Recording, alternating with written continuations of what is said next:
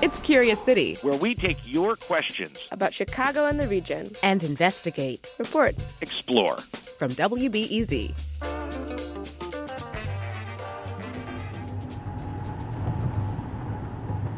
It's a sunny Thursday afternoon, and I'm in the car with question asker Alyssa Gitlow. She's on her normal afternoon commute home from Hyde Park to the north side, and traffic is backed up as far as the eye can see.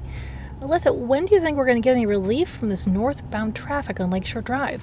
I anticipated that it would start at McCormick Place, and it did, and it will stop at Chicago Avenue. Why Chicago Avenue? Because there's an exit there at Chicago in the Lake with no ramps. Instead, people get on and off there using a stoplight. It's not your average stoplight, though. The Chicago Avenue lights turned off during the morning rush hours, letting the area operate like a regular highway. But then it's turned on the rest of the day, including the afternoon rush. And that slows afternoon traffic to a crawl, delaying hundreds of thousands of commuters a week. For Alyssa, it means her morning commute is a breeze, while the commute home can be an hour plus nightmare. So she wants to know why is the stoplight turned off in the morning at Lake Shore Drive in Chicago, but is turned on in the afternoon, backing up traffic for miles? We asked Jeffrey Sriver at the Chicago Department of Transportation. He says in the afternoon, the entrance is crucial to folks who work in big institutions around it. Think a university and two hospitals. People need to get from Chicago Avenue to the northbound lanes, and so we you know have to balance those demands, the demands of the people who are coming from further south, and then have to stop to let that traffic go. But Alyssa asks why workers can't just scoot over a few blocks to Oakland, Michigan or Grand. Sriver says there's already quite a bit of traffic on North Michigan avenues, and to force them all to go back down to Grand would create a lot of traffic down at Grand. There's not enough capacity. Still, the city strains that capacity in the morning rush, but not the afternoon. And Alyssa has a hunch about why. Yes, the exit serves powerful institutions like the university and hospitals, although we should note ambulances use a totally different exit. But it also serves the city's highest rent neighborhoods it really does feel like they are accommodating the needs of the few at the expense of the needs of the many, of all of us who are sitting in this traffic day after day after day. Again, the city knows this is a problem. They've gotten tons of complaints about it.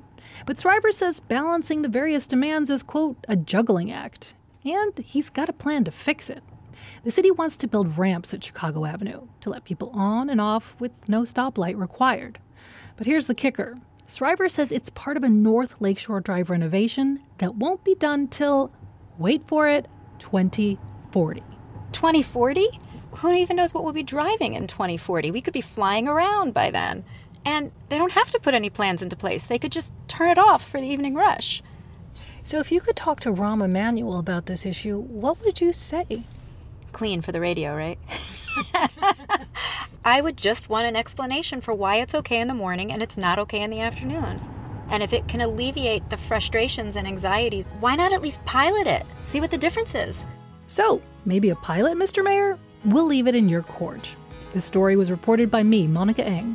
Curious City is supported by the Conant Family Foundation. There's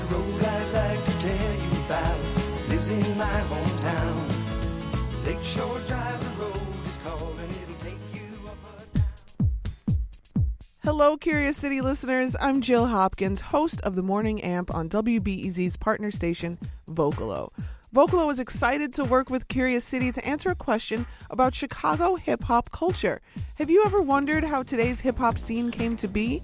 Who are our hip hop pioneers? What role has Chicago played in the national history of hip hop culture? From graffiti to breakdancing, DJing to MCing, what questions do you have about Chicago's hip hop culture?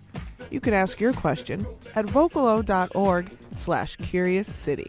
People, it's time to have fun and believe I won't leave until the job is done. The job will make your hands slap your feet out. With this rap, I'm guaranteed to make your fingers snap to the rhythm of hip house music. I'm in control and no, I never lose it to any other brother who tries to rap like me. To be that's A, M, I, S, C. Now what I say Next time on Curious City, a question based on a mysterious detail on an old map of Chicago. There was this one word kind of over towards the lake that was lizard. The map suggests Chicago once had a lizard shaped effigy mound, a large sculpted dirt mound built by native people about a thousand years ago.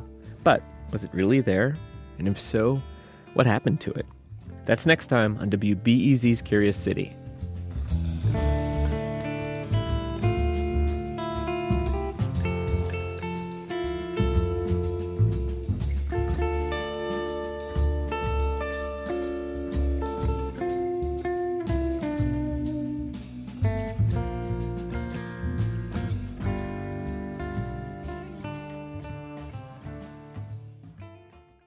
Before we start the show, we here at Curious City want to let you in on a little known fact about WBEZ.